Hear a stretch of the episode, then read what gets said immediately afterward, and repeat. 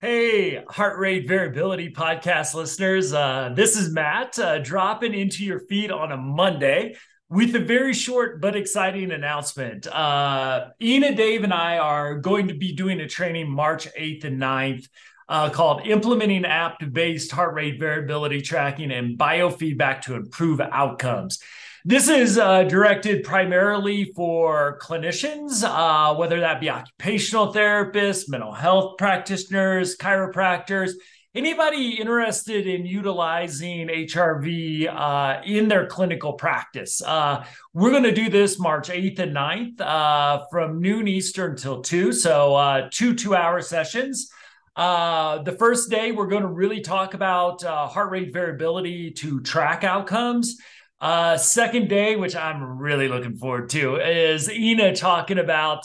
Well, Dave and I are going to get a little piece of that, but uh, primarily Inna talking about her expertise uh, when it comes to biofeedback, mindfulness, and self compassion, and how uh, we can use those tools to help improve autonomic nervous system functioning. And as I always like to say, when we do that, we improve cognitive functioning, emotional health, mental health, medical health, social health, et cetera, et cetera, et cetera. So um, we want to offer a special uh, secret uh, rate to all our podcast listeners out there.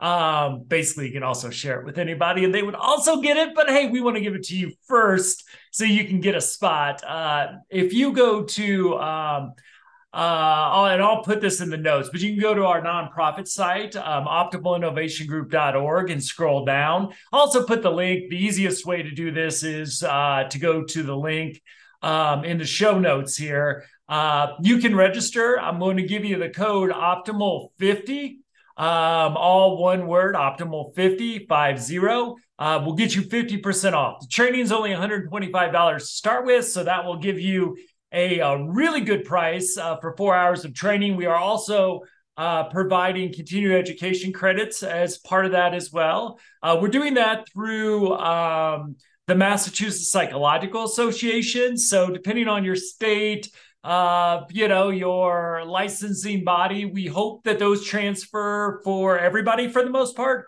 for continuing education, but obviously we cannot guarantee that. Uh, we thought, hey, knocking out the East Coasters, uh, hopefully that translates well. I think it will for uh, people uh, in psychology.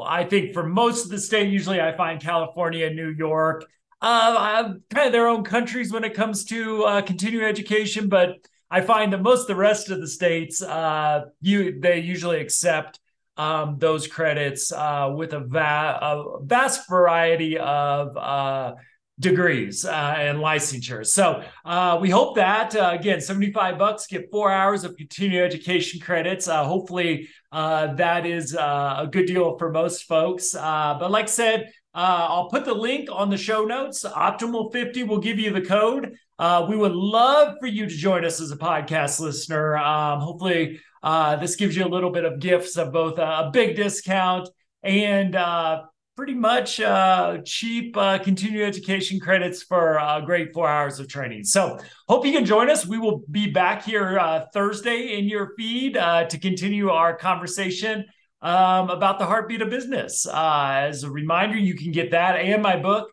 Heart Rate Variability The Future of Trauma Informed Care uh, at optimalhrv.com. Just scroll down a little bit and you'll get the free book offer. So um, we will see you on Thursday, but wanted to get that offer out to you today. Take care.